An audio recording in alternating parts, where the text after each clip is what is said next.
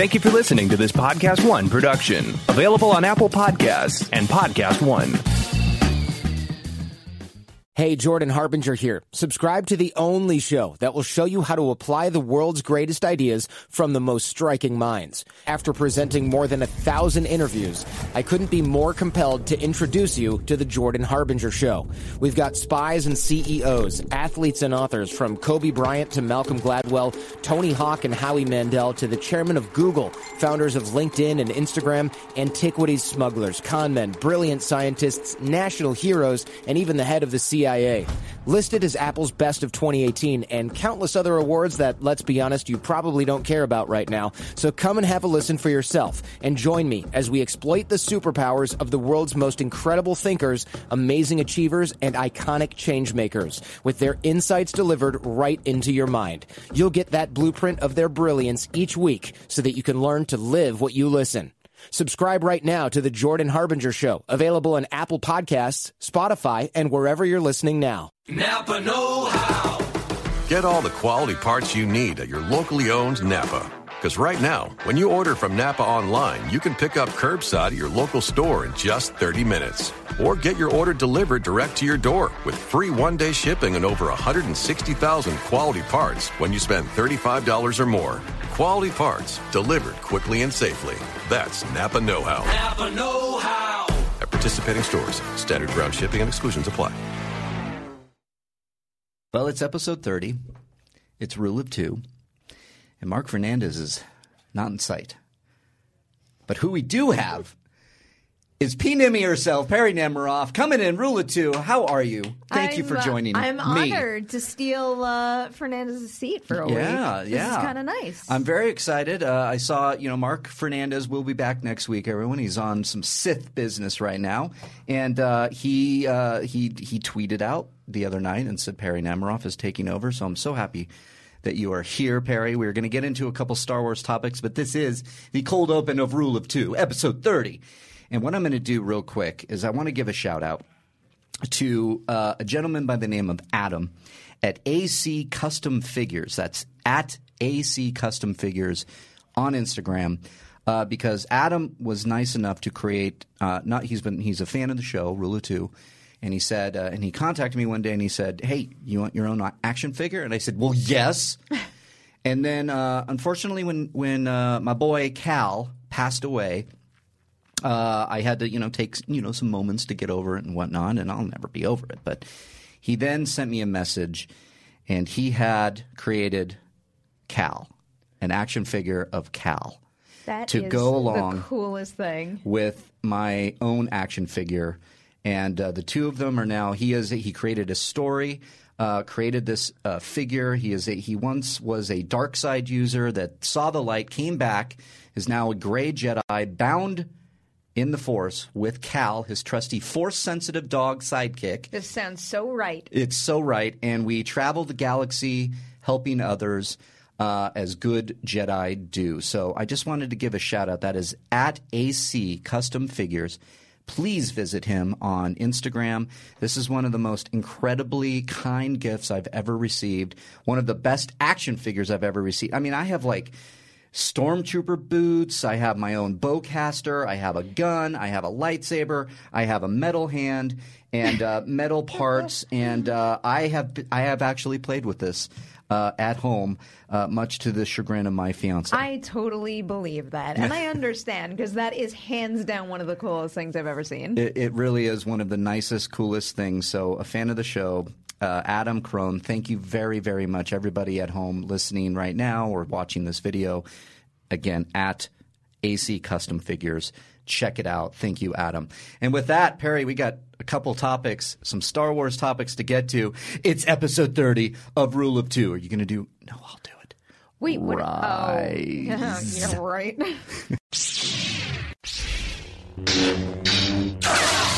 Yes, welcome one and all. It is episode thirty of Rule of Two here on Jedi Council's Podcast One feed and on Collider Videos. We have the full video up, episode thirty, Rule of Two. And as you heard at the cold open, Perri Nemiroff joining me for Mark Fernandez. How are you? I'm doing well. Thank you for having me today. Yeah, this is going to be fun. I gave the shout out to Adam. Thank you again. But we have some Star Wars topics to to get to because uh, as fans know, we Fernandez and I like to come in and we wing it. We yeah. just we just like to talk Star Wars. I learned that lesson last time I came in. You did. Because you, you primed me on a whole uh, topic. We never even touched it. I don't think we touched it. Yeah. Sometimes, I don't even remember what it was. I don't either. Uh, sometimes we just talk about Star Wars, like we'll go off of Twitter question or we'll go off of uh, just a topic, and we like to go down the rabbit hole. We love to talk about Star Wars. We talk about everything, and the story especially. We always get into uh, the story, the mythology, uh, the hero's journey, what have you. So we're going to do the same. We're going to do the same. However, per Mark Fernandez, who tweeted at us last night, mm-hmm. let's start here because uh, Mark Hamill was talking again. I don't know if you saw this, Perri. I saw the brief preview in your text message. Mm-hmm. So Mark Hamill uh, has made it known that uh, he had his own thoughts about his character and The Last Jedi, and I hear him. And I it it, it opens up – tends to open up a floodgate of uh, comments of like either see or I told you or – you know, I'm glad that didn't happen. I liked Luke's journey. And, you know, we know The Last Jedi was very divisive and um, I loved it. I know you liked it. And we're here to say that's great. That's fine. But I want to go over these comments just a bit because I want to play both sides. I'm going to try to be very, very um, down the middle on this because I did read these. And one, I, I disagree with some of them, but I'm also kind of jumping into the mindset of a man that has embraced his following, has embraced his legacy of this character and is very protective of it. And that mm-hmm. is something to absolutely uh, commend. And, and, and I love Mark Hamill for that. But I also am like, oh, no, here we go again. It's really hard because I just – I love my Star Wars and I want to talk about Star Wars and why I love Star Wars. Mm-hmm. And this tends to open up that uh, that faction of fans that did not like The Last Jedi and didn't like Luke's portrayal of that. And to everybody out there that feels that way, absolutely feel that way. Uh, I just want to have a good conversation about it. I don't want to be yelled at. That's it. I don't know. I how do you feel? I think that's a fair request. So, yeah. And uh, so I'm going to try to find some of these these comments, highlight a couple of them, and then we can go there.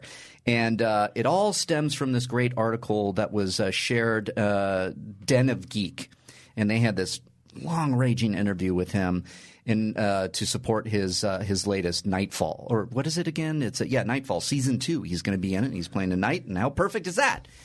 Um, and so, one thing that he he did bring up is that uh, after Bob Iger told The Hollywood Reporter last year that the schedule for Star Wars releases had been too densely packed, Hamill shares his view that he there were three years apart between movies, so there was a little bit more breathing room. Now they're only two years with a standalone each year. So it's like we get a Star Wars movie mm-hmm. every year.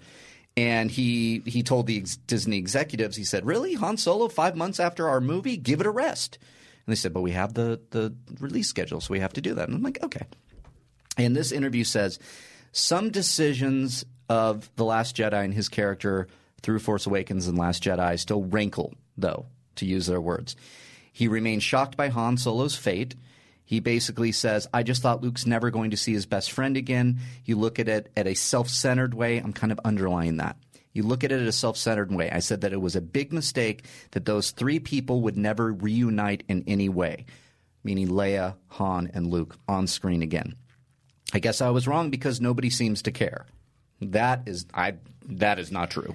At all. I wish Mark Hamill... It's so difficult to read into this because right? you could you could emphasize those sentences in so many different ways. Yeah, I I, I totally agree with that. Um, he goes on to say, uh, let me get back to that. Uh, I was wrong because nobody seems to care. I have to stipulate that I care, but it didn't really seem to affect the larger audience. And to that effect, I mean, one point three billion, one point two billion The Last Jedi made.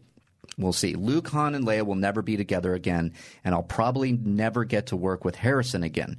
Then the second thing was is they killed me off. I thought, oh, okay, you should push my death off to the last one, meaning the last movie. That's what I was hoping when I came back. No cameos in a run of the trilogy contract. Did I get any of those things? Because as far as I'm concerned, the end of seven is really the beginning of eight. I got one movie. They totally hornswoggled, tricked me. Whoa. This Mar- yeah. Especially where that ends. I don't yeah. I don't like the idea, you know, I don't necessarily know specifically what he means by being tricked, but yeah. if he was, let's say, promised something when he signed on the dotted line to commit to a new trilogy and then was given something that he didn't sign for. Right. I could see that. That's a different story. Well, he said he's made his peace with unfulfilled expectations. He says, listen, I never expected to come back. We had a beginning, a middle, and an end. That's the first trilogy. And what I said was, why mess with that? It's not something that worries me because it's all about the new generation, as it should be. So uh, – and then he – and I'll paraphrase here. He said that one of the changes he made was that uh, he was just going to have to walk by three P O at the end of uh, Last Jedi when we know he's going to go take on the First Order, and he was just going to walk by three P O. And Mark Hamill said, my character wouldn't do that. He would acknowledge C three P O. And so Rian Johnson said, great, do your thing. Okay. And he made that nice wink to three P O. And Master Luke, and then he's off and to his destiny. So, okay, we'll stop there. Um, he goes on to talk about uh, the devastating blow about Carrie Fisher. Mm-hmm. He talked about how close they were, how she would love the fact that even three years after her passing, she's going to have a hit movie in theaters with Episode Nine. All of that is wonderful, but I want to talk about the idea of him being hornswoggled or tricked and um, – what a word. I know. Hornswoggled. I'm going to use that and someone's going to look at me like I'm nuts. It's something my dad would use for sure. He's like, I felt hornswoggled. It's like, damn. All right. That's some old school kind of wording there. But what do you think about that, Perri? I mean, do – I'll, I'll phrase it this way. Is he speaking for the fans that also feel hornswoggled? Because I, I, I feel like he is. I don't know. I mean – you know, this is just our interpretation of what he's saying. Neither mm-hmm. of us know exactly what he meant for sure. But when you first started reading that quote, I started to look at it from a story perspective, and I started yeah. to look at him just assessing what happened to Luke as a fan. Yeah. Like as, yes, the actor who played Luke, but also as a fan of the character himself and where he would have liked him to have gone and how he feels about his big conclusion. But then when you got to the end of it, it sounded more like behind-the-scenes drama. Yeah. Like he was told this was going to happen to Luke. You will be in whatever percentage of these next three movies. And then he was not given what he promised. Or at least that is just how I interpreted it. Yeah, and I understand. I I interpret it a little bit that way too. And I think that's reasonable, not necessarily rage, but I think if that was the scenario that he was describing here, that is a very reasonable reason to be upset. Yeah, I I agree. And you know what? There is a there is a big part of me, because I do remember a picture that came out, um, somebody photoshopped it, and it was Han, Leia, and Luke together and standing together in a in a clip in a in in a background that looked like um, the battle on Toka, uh, Toka, Tokadana in Force Awakens, where they moved Leia in there with Han, which we we know that scene happened after Maz's castle is attacked, but then they added Luke in there, and yeah, there was a part of me that that went, yeah, we're never going to see that. And that's the fan in me, but I'm also a fan of the movie, so I can feel both that's, sides of it. That's like life, though, when yeah. I think about something like that. Yeah, I am in full agreement with both you and Mark Hamill that the thought of the three of them coming together would be really nice, but I don't know. I feel like in you know, in some cases when when there's loss and that loss sucks, but you only really appreciate the good and, and those and fantasy and dreams. They're yeah. so powerful because you can't necessarily have them. So it all goes hand in hand. Yeah. Yeah. And, you know, I look at it from a story perspective, and there's a part of me that looks at it at story, and it's like tragic. And I look at it as the tragedy of the Skywalker family in that he's been through so much. Luke has and Leia has. Mm-hmm. Their father, obviously, they know, with Dark Lord of the Sith, enslaved the the, the, the whole galaxy under the puppeteer, the puppet master of, of Darth Sidious. And then, you know, later on, they fix the galaxy, so to speak. He starts a new Jedi Academy. Leia goes off to become a general, marries Han. They have a kid. The kid's the next generation, Ben Solo, and then everything goes to shit. And he kills his father. Luke abandons everything, goes to the island of Octu. Leia stays and fights and is going builds the resistance. To me, that's a story very Shakespearean in its tragedy. Yeah. And, I mean, I take it that way, but I can totally understand another side of this as I'm, being, you know, I wanted that as as a fan. This is why we get so many movies with happy endings. Right. It's because it feels good. You yeah. like it. And yeah. I, I don't want to make a generalization with this comment, but I do tend to think that we get more depth in our characters and complexity when you complicate their scenarios a little more, and yeah. characters don't walk off into the sunset together. Yeah. And for me, that makes for a much more interesting to- storytelling experience, character building experience, and... in trying to play it out as though this story for the three of them didn't have this tragic Shakespearean vibe, mm-hmm. and if they were together the entire time, there are so many little nuances and extra details and layers to those characters that we never would have been able to touch on at all. Right. I I totally agree with that as well. It's it's you know, because when you see when it really hit me was in The Last Jedi when Chewie comes in and Luke says, "Wait a minute. Where's Han?" And that's what mm-hmm. that's when the tragedy really hit, is that he's never going to see his friend again, that is the audience is never going to see him standing next to Han Solo or Harrison Ford again. And he even says, I'll never probably never work with Harrison again. And so there's like this duality happening of the actor. And, I, and I'm going to say this. I feel like Mark Hamill is being a little bit – and he says it for selfish reasons. He wants to work with one of the biggest movie stars in the world again in Harrison Ford. I have a theory. Do it. So what if this is all a whole bunch of misdirection? And what if they did get to work together for, and they're in some sort of, I don't know, like Force Ghost capacity, but they do come together in the afterlife? You you're, you read my mind. This is where I was actually going a little bit of that and a little bit of something else. Okay. What if – we don't know what's happening with Carrie Fisher and how her role is going to be mm-hmm. utilized in Episode nine. What if – now I'm stretching here, and Fernandez would call me out on this because I have a rosy – I'm looking through the rose-tinted glasses. But what if they're utilizing Carrie Fisher in, in a way, whether it's a hologram or something, old footage from Force Awakens and maybe Last Jedi to cut together? Well, we have footage of Harrison Ford in Force Awakens. Mm-hmm. Um, I did hear a rumor completely – this is speculation, complete rumor. I don't even know where I saw it. I probably saw it on Twitter. I don't even know. But there was a rumor going that they were filming a flashback of Luke and Leia together.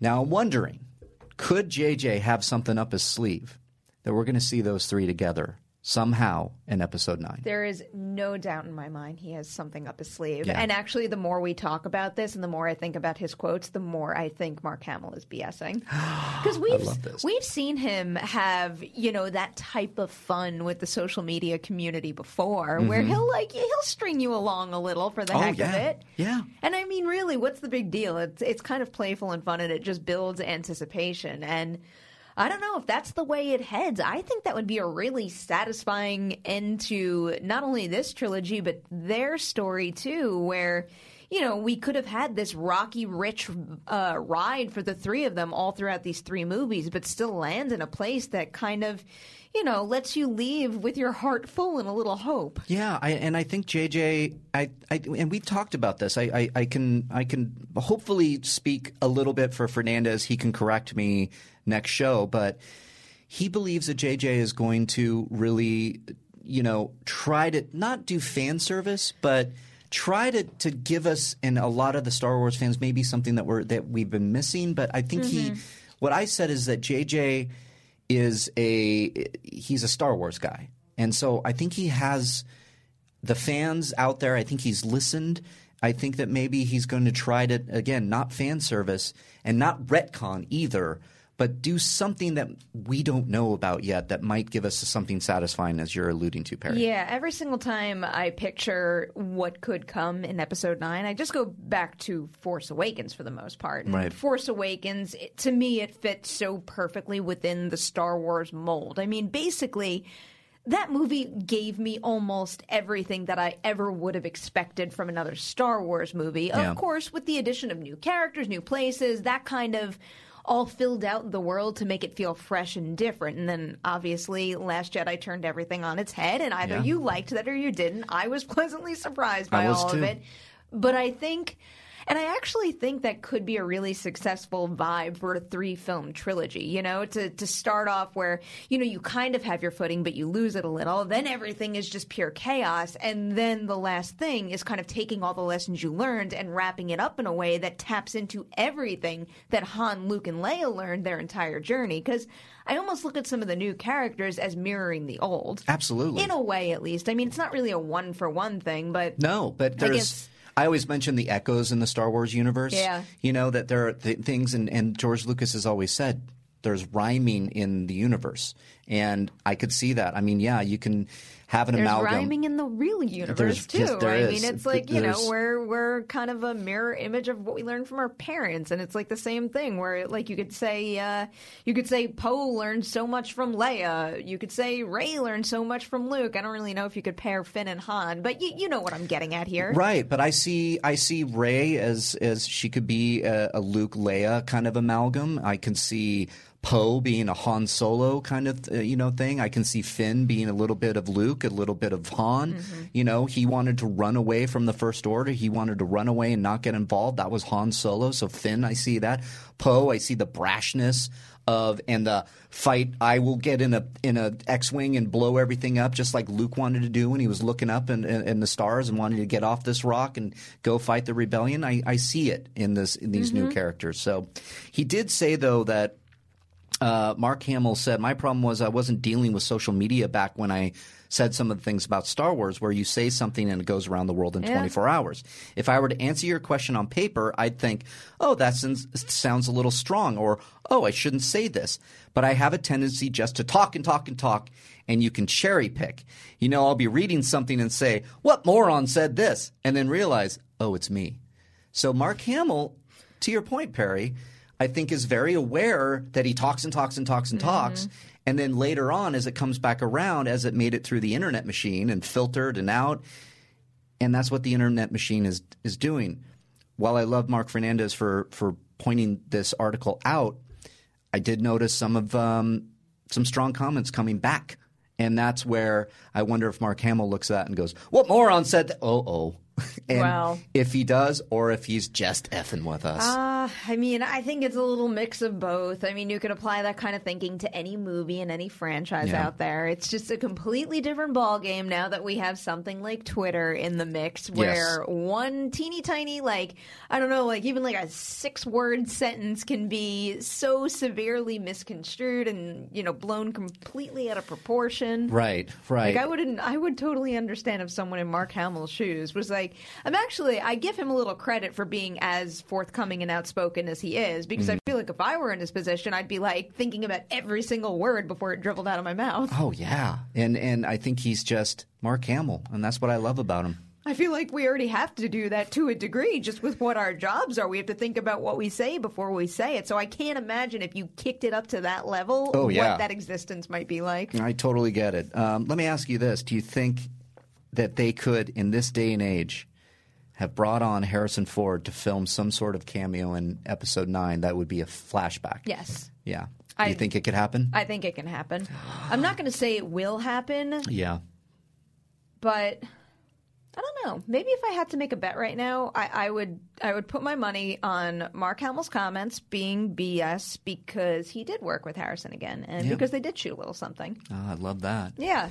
I would love that. And and listen, Mark Hamill has made it known that he disagreed somewhat with Rian Johnson in the direction of his mm-hmm. character, but he was the, the the staunch thespian that he was. He he pulled it through, and I thought turned in one of the best performances I've seen him make in, in thirty years. I mean, he was fantastic. It's an aside from his voice work. And, to have. I can't even imagine how many actors out there might disagree with whatever path their character is on. I mean, maybe it's a different scenario for him because he had lived in that role for so many films. But yeah, I, I think he has an ownership that is completely warranted, and I think he he made he embraced it, and so he did go to the conventions. He mm-hmm. did speak to all the fans. He did love that character, and that character grew beyond the movies. Uh, into the E U, because once Luke Skywalker traveled into some of the books that are no longer canon, unfortunately, mm-hmm. um, Luke Skywalker became a very powerful Jedi and a very uh, like a a model Jedi that, that others would want to look up to. So I get it. I get it. I just hope that Episode Nine is um, something that all Star Wars fans can get behind. So there's the not factions yeah. of, and pockets of people that – I think that's my biggest ask at this point yeah. is all I really want. And you know what? I don't even think I care if it comes from Star Wars, it comes from D C, it comes from Marvel. I just want one – another movie that brings everybody together. And I know that's it's a really tall order because what we preach all the time with reviews is you never have to agree with us if that's how you honestly feel. It's just about not – going after people in a harsh way, but like I would just really love to see a major franchise blockbuster that is a true to its core crowd pleaser where all of a sudden it, it somehow sparks like the reuniting of an entire fandom, because it feels like almost every single fandom that I'm part of right now is fractured to a degree, and yeah. and it it hurts. Like yeah. it really does. It It sucks. It does. Yeah, uh, I agree with that. I think Star Wars, D C, Marvel, those are the big ones. Um, the fandoms within are fractured. And the silver lining to that, though, is the intensity that comes from every single movie that's released in those franchises is like it, it It comes from a place of really caring. Yeah. And even though there's no excuse to behave a certain way when you like or dislike a movie, if it's hurting somebody else, the fact that it comes from a place of such pure passion that these franchises have earned over so many years, yeah. there, there's definitely something special about that. I just hope that the next wave of this is people figuring out how to channel those feelings in a way that's supportive and beneficial to the entire community, instead of just like two different factions being like, well, you suck because you think that, and you suck because you don't think how I think. Yeah, I've always said that. It's like I – you know, never ever would want to change your opinion on every, uh, on anything, on any movie. I love having a discussion and a debate. So if mm-hmm. you don't like it, just come at me a little different. Well, that's the cool thing about how Mark Hamill is treating this. Mm-hmm. I mean, he is voicing his honest opinion. Yeah. He didn't like the route that they took with his character, but he doesn't seem to be doing it in a in a hateful way. He's no. just simply being a human being and saying what he thinks, and there's nothing wrong with that. Yeah, that's a good point too, because you're right. I don't th- – this is not him – like there'd be – if he came out and said, I effing hated what they did for Luke and I'm never going to be a part of this again mm-hmm. and I don't want to be in good riddance. I mean, that's a whole other conversation. Exactly. He, he seems to know exactly where he stands with this and is trying to have fun and trying to and, – and is being completely honest. But yeah, that's it. I mean, it's just like the discourse we're finding online, it sucks, but you know, we're here. If you want to – chat, let's do it. Yeah. Like I, but again, don't come at me with, hey, shithead. Maybe try like, hey, so I disagreed with your last statement and blah, blah, blah, blah, blah. But you know that. Good we've, example. We've talked about this all the time.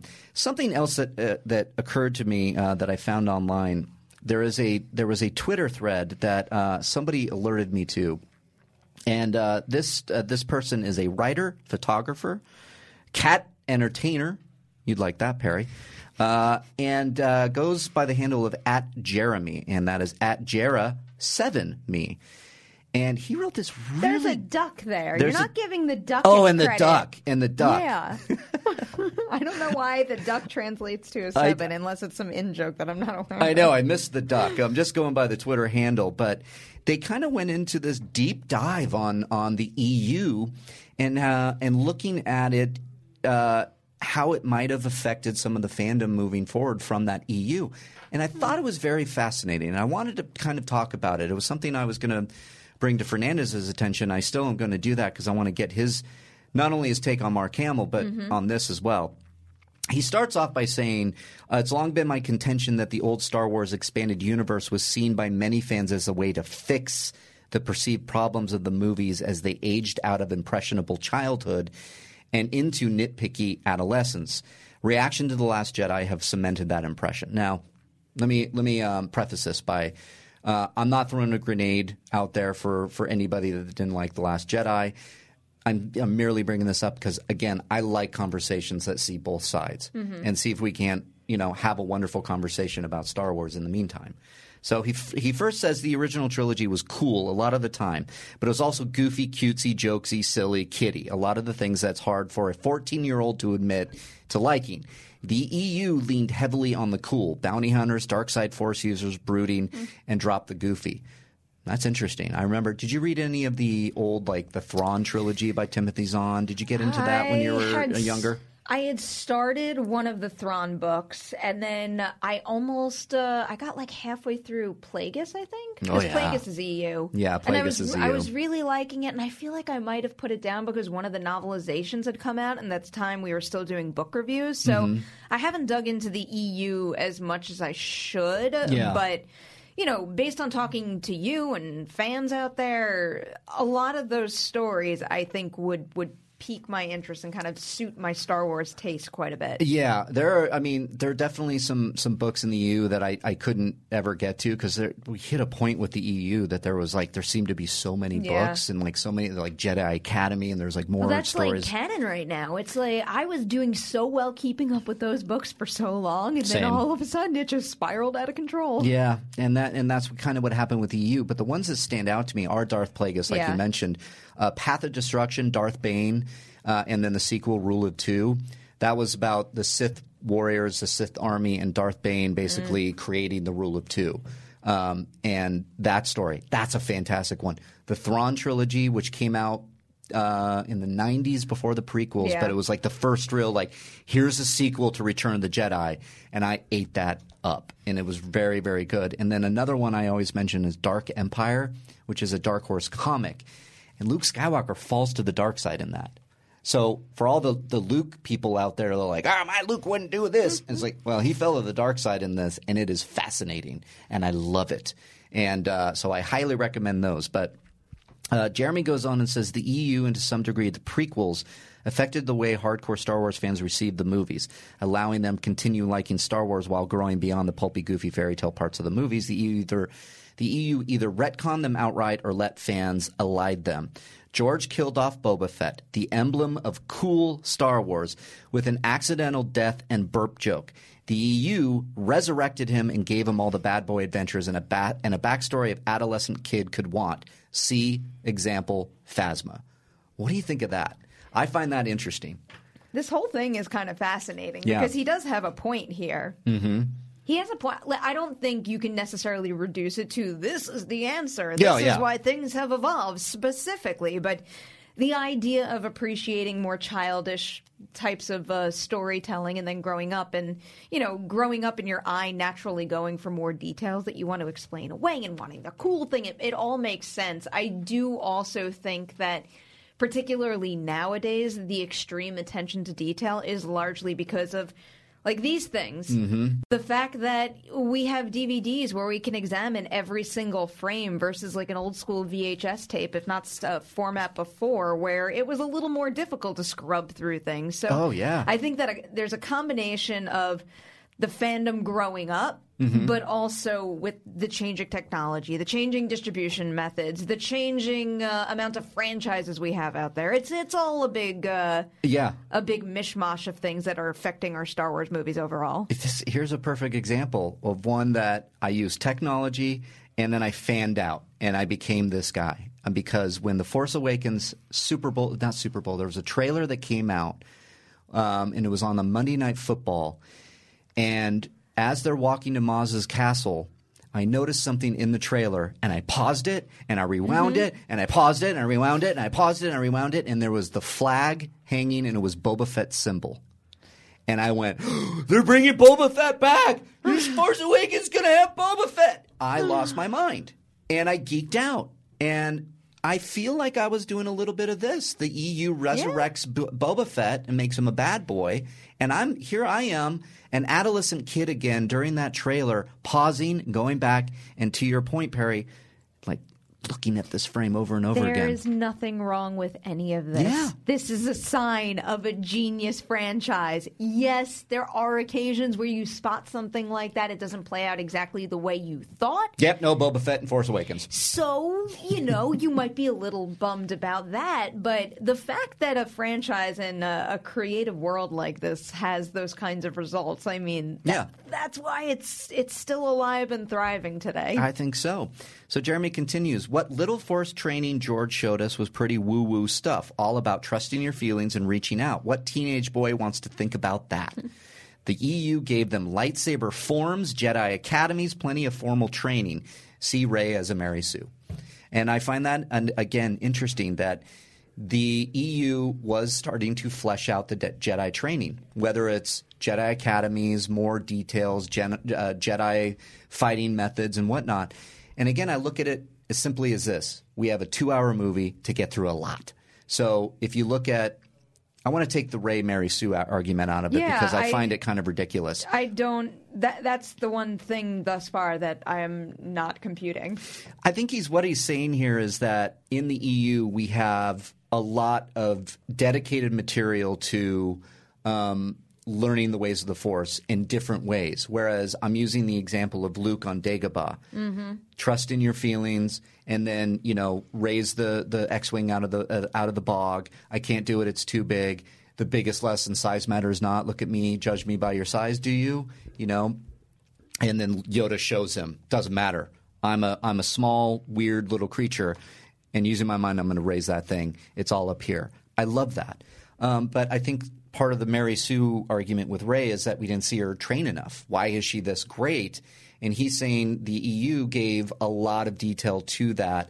And maybe in uh, another book somewhere, maybe down the line, we'll see the, the, the adventures we didn't see with Rey, some more detail with Luke. I would mm-hmm. love that just to get a little bit deeper. But I kind of understand. I mean, you know me well enough to know that I, I like things explained away. I like to have, you know, a, a dictionary or an encyclopedia or mm-hmm. some sort of handbook to go to and say, this is the specific reason this happens. Right. But it's like uh, it's like in movies when you don't have to necessarily show a character, walk out the door, close the door behind them. Yes. You can cut right before, and it just infers that that person left the room. Right. So it's like when I – and, you know, I know people are going to disagree with this, but when I look at Rey and her training in particular – I have always viewed that character as that power always having been within her. Mm-hmm. And I find that, especially given her upbringing, she is just a very intuitive person. She is a she is a go-getter. She has trained herself in many ways, in many different capacities. So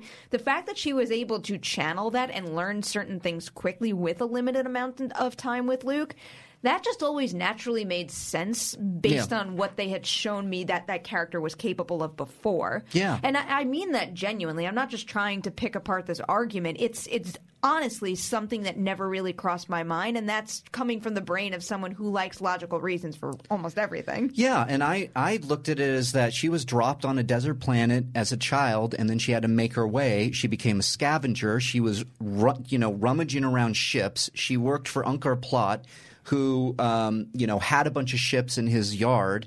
She even says to Finn as they're running from the First Order, we're taking that ship. And he's mm-hmm. like, we need a pilot. She's like, you got one. It's inferred yeah. that she would be good enough to fly something. And then when she finds the Millennium Falcon, she stumbles a bit until she figures it out. Exactly. But the, re- the reason she can fight is because she's been on this desert planet. And how many times do you think Rey would have had to get in a scuffle over somebody wanting a piece of junk from her? I think quite a bit. Yeah. And we saw that with her staff. We J J even makes a joke about that by saying Finn's going to come in on his white horse and save her, and she keeps saving him and going, get off me. I just I just bought it. I love that bit where he tries to hold her hand. Oh, yeah. That's She's funny. Like, what are you doing? Every freaking time I watch it. But I just looked at her surroundings, that she had enough of the training, then something inherent in her, the yeah. Force, kind of helped that. But if you're a believer in the Mary Sue argument, more power to you. Think about it with like anything natural that we do today. Yeah. It's like if you're a natural athlete or musician. Right. Sometimes it just comes to you. And like, yeah, someone who it doesn't come to as easily might not be able to explain why you could do what you do. But if it's if it's a feeling and if it's natural to you, and that's always how I viewed it with her. Yeah, exactly. Um, so he kind of goes on, and I want to like hit some of these things. Uh, many of the complaints about The Last Jedi appear to be coming from people who have conditioned and predicted their enjoyment of uh, four, five, and six with massive E U injections, as though inoculating themselves against pulp. It leaves them ill-equipped to enjoy movies in the mold of the original trilogy. He goes on, we don't get a backstory or a name for Palpatine in the originals, see Snoke. But someone said today, that was a different time. Storytelling has changed. No, storytelling's the same. You've just internalized a zillion E U books and three prequels to allow yourself to like it. I made this point at one point that when we met the Emperor the first time in Empire Strikes Back, he was mentioned in A New Hope.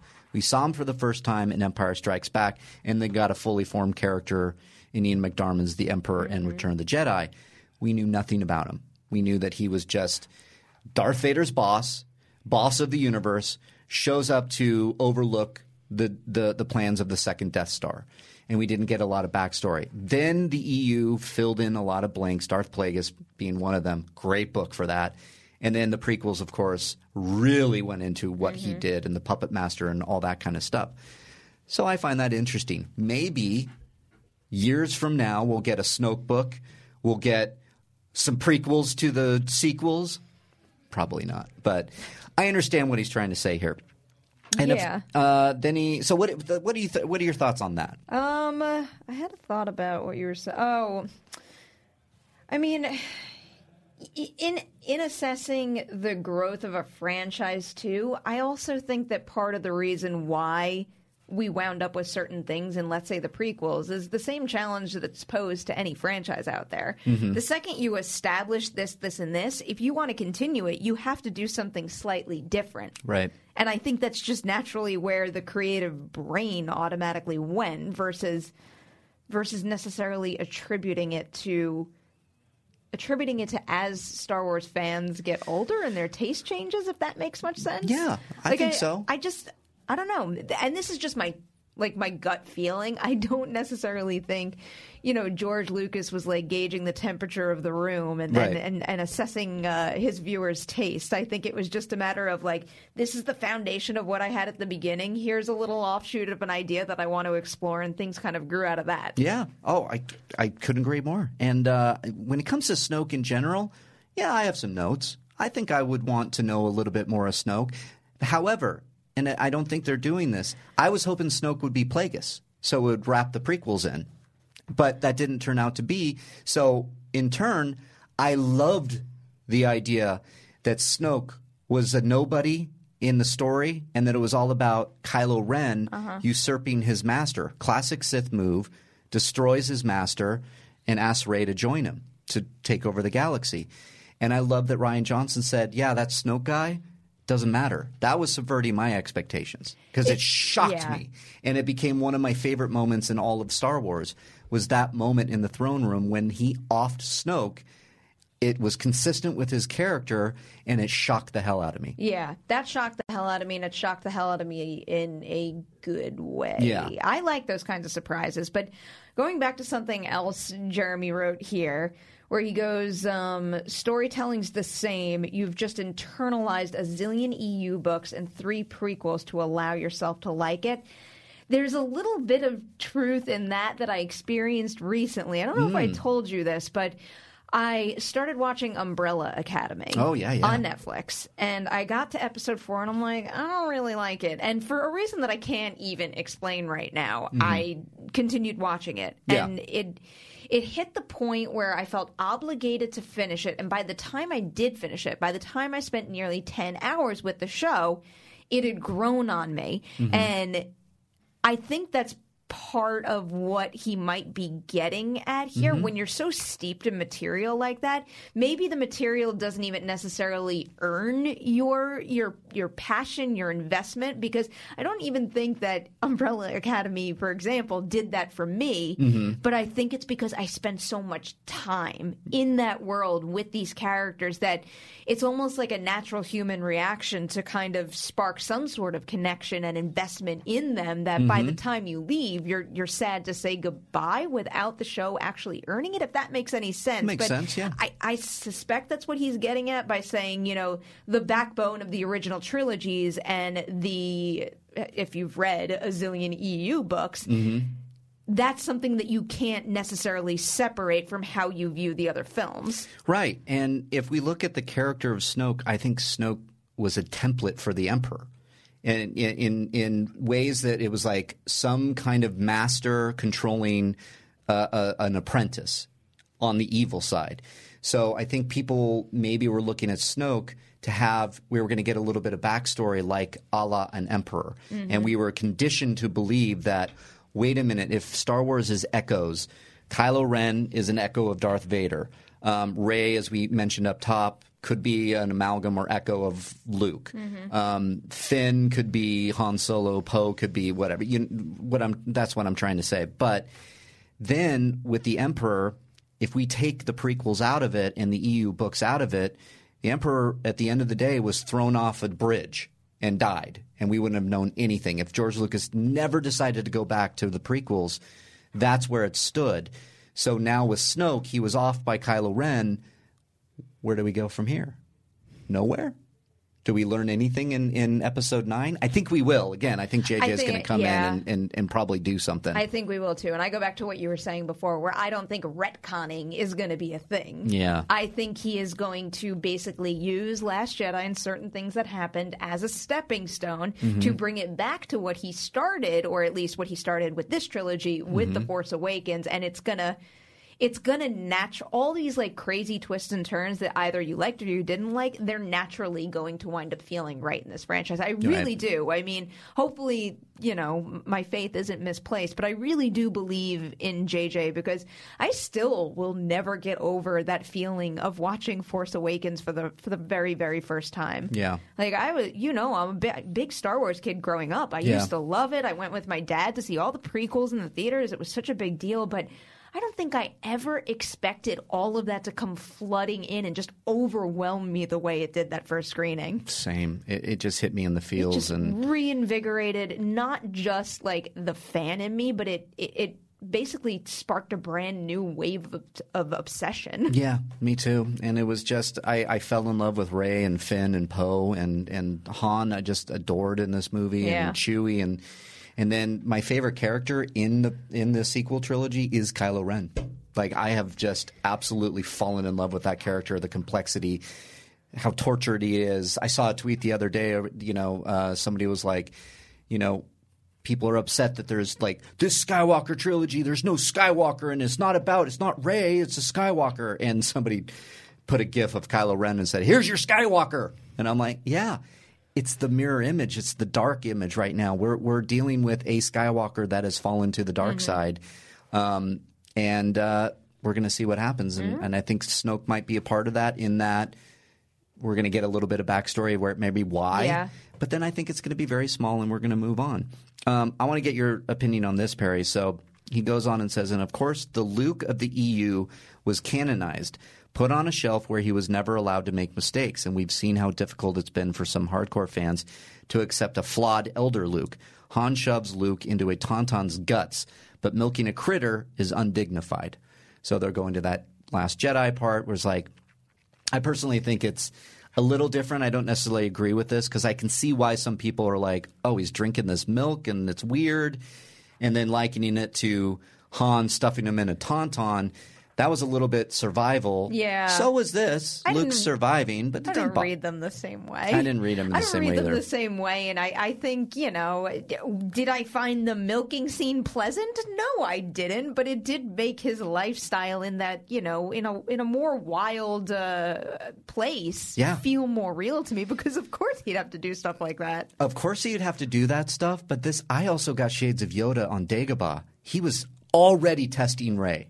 He was going like, oh, really? You want to do this? You want to be a Jedi? This is where I've ended up, milking this beast and drinking it. You really want this, Rey? I mean, I was getting that from him. Um, of course, you could disagree with me and say, no, no, no, you're wrong. Luke wouldn't have never done that, but I liked it. Um, moving on, he said the people making the new movies are studying the way – this is where I start to really love this. People making the new movies are studying the way George made movies, what he was trying to say, and they're being so faithful to his anti-fan service pulp aesthetic that they're running into friction with fans of the E U, which was all fan service and fixing George's ideas. Mm-hmm. I don't want to paint with too broad a brush here. Plenty of people, including – Pablo Hidalgo, loved both the E U and the new movies. Same here. I'm talking about the fans who let the E U nudge them away from what they loved in the original trilogy in the first mm. place. I love the original trilogy in large, in large part because of what some people are calling flaws. Improbable pulp technology, goofy humor, a force that resists R P G-style rules, rubber puppets. The new movie's going to that well it, Sorry, the new movie's going to that well is my jam, but I kind of get why some fans have a hard time. Same with me. What some call the Leia Poppins scene is the crystallization of my aesthetic. Bizarre, beautiful, improbable, unexpected. It's perfectly pulp, perfectly Carrie, a demonstration of the power held by the daughter of Vader, but it's like nails on a chalkboard to the E U aesthetic. Mm. I hope fans rally around The Last Jedi the way most of us grew to appreciate The Empire Strikes Back. Time in home video and Episode Nine will help, but I suspect that a lot of folks will need to unlearn what they have learned. That's it in general. I'm going to end it there so I don't have to keep reading. But that is a really thoughtful assessment. And yeah. obviously I can't speak too deeply about it, not having experienced the E U to the extent that Jeremy and other people out there likely have. But mm-hmm. this is a very, very thoughtful comparison. And I think this, this type of comparison can be applied to anybody out there in a variety of different ways, whether you're familiar with the E U or not, or whether you're a huge fan of, let's say, X Y Z franchise, mm-hmm. and just you, your brain being conditioned to those, jumping into Star Wars, let's say doing something different, and then that throwing you off, that kind of applies the same thought process there. But, yeah. you know, bringing up the Leia Poppins scene, I... as much as I loved The Last Jedi, many things in it, that was one thing that no matter how many times I watched it, it never sat right for me. Mm. And I've thought about it often, and if I had to blame one specific thing why it didn't work, it was specifically the movement there. Mm. There was something about it that didn't feel natural and human. And even when I say, oh, it's not natural and human, I mean, is...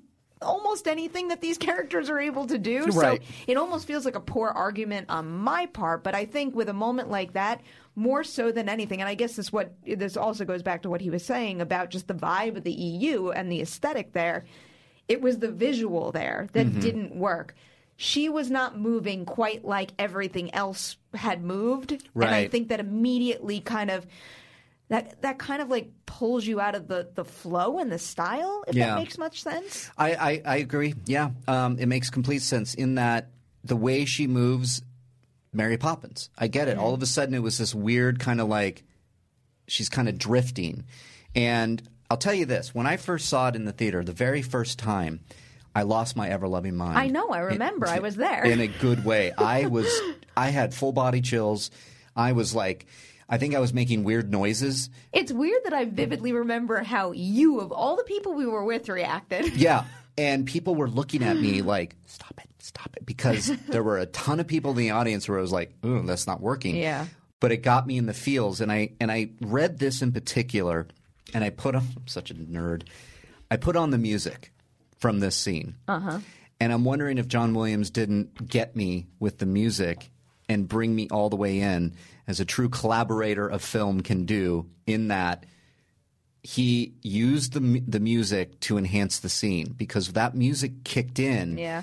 Um, and I just was all in on it. But I can step outside my body for a bit.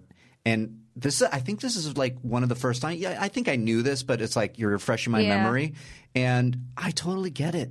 That moment is weird.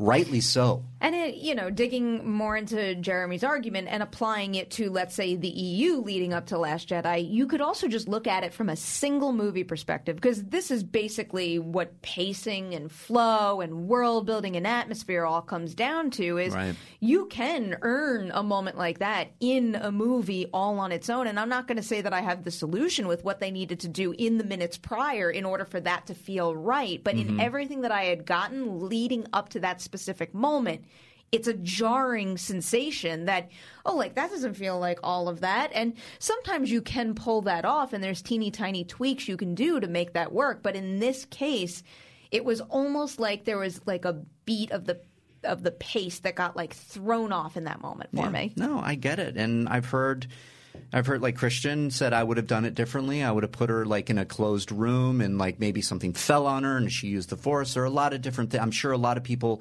in their headcanon will do something mm-hmm. different. To each their own. It worked for me. I did go back after reading this comment, play the music, and wonder aloud, did John Williams manipulate my emotions by with this beautiful music? Totally possible. I believe maybe, it. Maybe he did. He manipulates – you know my song. My oh, yeah. It, it, mm-hmm. Every every time. Yeah. Every time I cry. Yeah. And it's it's definitely the score. I think the visuals in both movies, when that score kicks in, they're great. They're beautiful, stunning. It is something about his score. Yeah. His score is one of the best. But I found this very interesting. I found it um, a, a discussion worthy of having, because the E U was around for many, many, many, many years. And especially if you go to Luke, I bring up Dark Empire again, because this is what's interesting. It's the Dark Horse Run. You can get it in paperback, I'm sure. There's two volumes. There's one, part one and part two. And in that, uh, I'm going to spoil it just a smidge. Um, the Emperor does come back. The Emperor cloned his body, and he force jumps into each body when the body withers mm. down. Now, I wonder how that would work with fans. But here's my point of Luke Skywalker, is that he says, in a great subversion of, of the expectations that Rian Johnson did, at least for me, he says, what, do you expect me to get my laser sword and go face the fir- First Order head on? He does do that at the end of the movie. Mm-hmm. But the template is in Dark Empire. Um, it picks up almost immediately after the events of Return of the Jedi. And the uh, the rebellion has now pushed the Empire across the galaxy. They're all in shatters and tatters, and they're they're all over. But there's a big battle happening on a planet.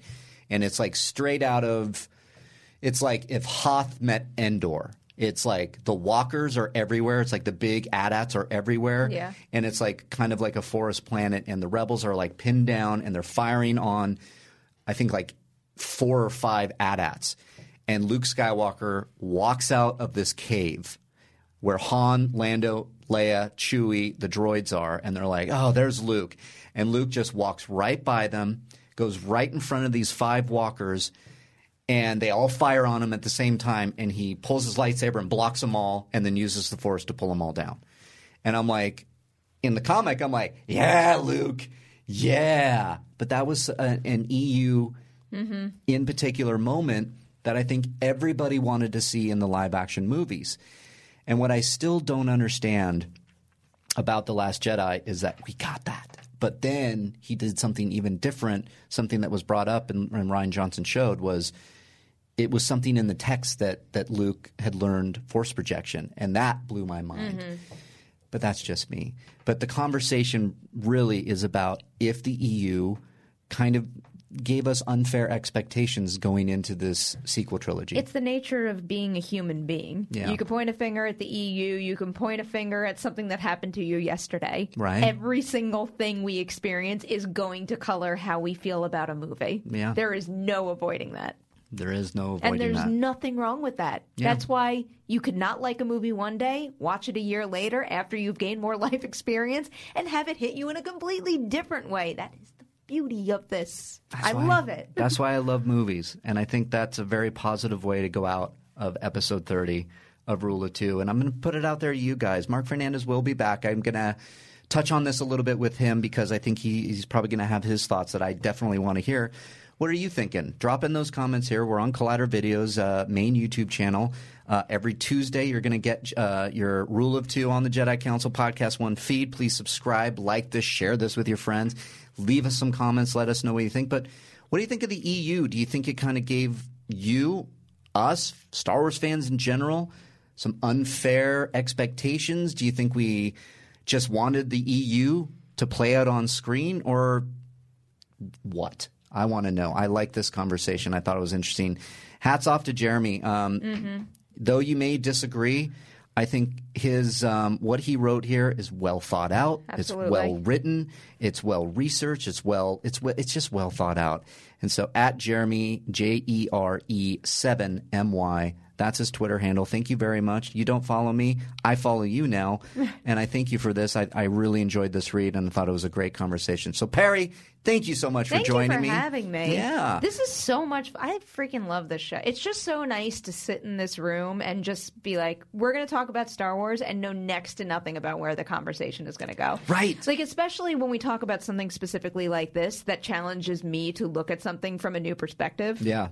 Always open for that. I love it. Thank you for joining me. That's Rule of Two, really. I mean, that's we like to just talk Star Wars and have conversations. And I think everybody watching or listening right now, you want to do the same. So thank you for tuning in. And that's episode thirty of Rule of Two here on Jedi Council's Podcast One feed and on Collider Video's main YouTube channel, dropping every Tuesday. Mark Fernandez will be back next week. You can tweet at him, at Mark Fernandez, tweet at me, at Riley Around, or tweet at Perri, at P. Nemiroff. Yep. There it is. And uh, for Perri and me, Rule of Two, Episode thirty, and the books. We'll see you next week. Rise.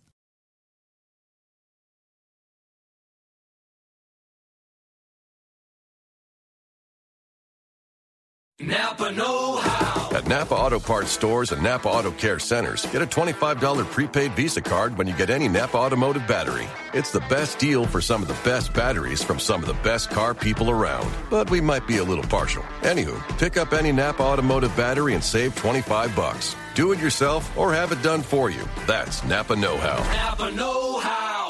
At participating Napa Auto Parts stores and Napa Auto Care Centers while supplies last. Offer ends eight thirty-one twenty. It's that little Chico Pitbull, Mister three oh five, better said Mister Worldwide, and I'm here to tell you about my new podcast, From Negative to Positive, brought to you by my friends over at State Farm. I believe that to have success, you got to play the game so that the game doesn't play you. You know, the biggest risk you take is not taking one. It's very important that you make sure that you make the most out of your money, especially when it comes to insurance. State Farm offers surprisingly great rates. They have great agents standing by helping you personalize your coverage. All this is backed up by award-winning, easy-to-use technology. It's a great price with an even greater service. When you want the real deal, like a good neighbor, State Farm is there.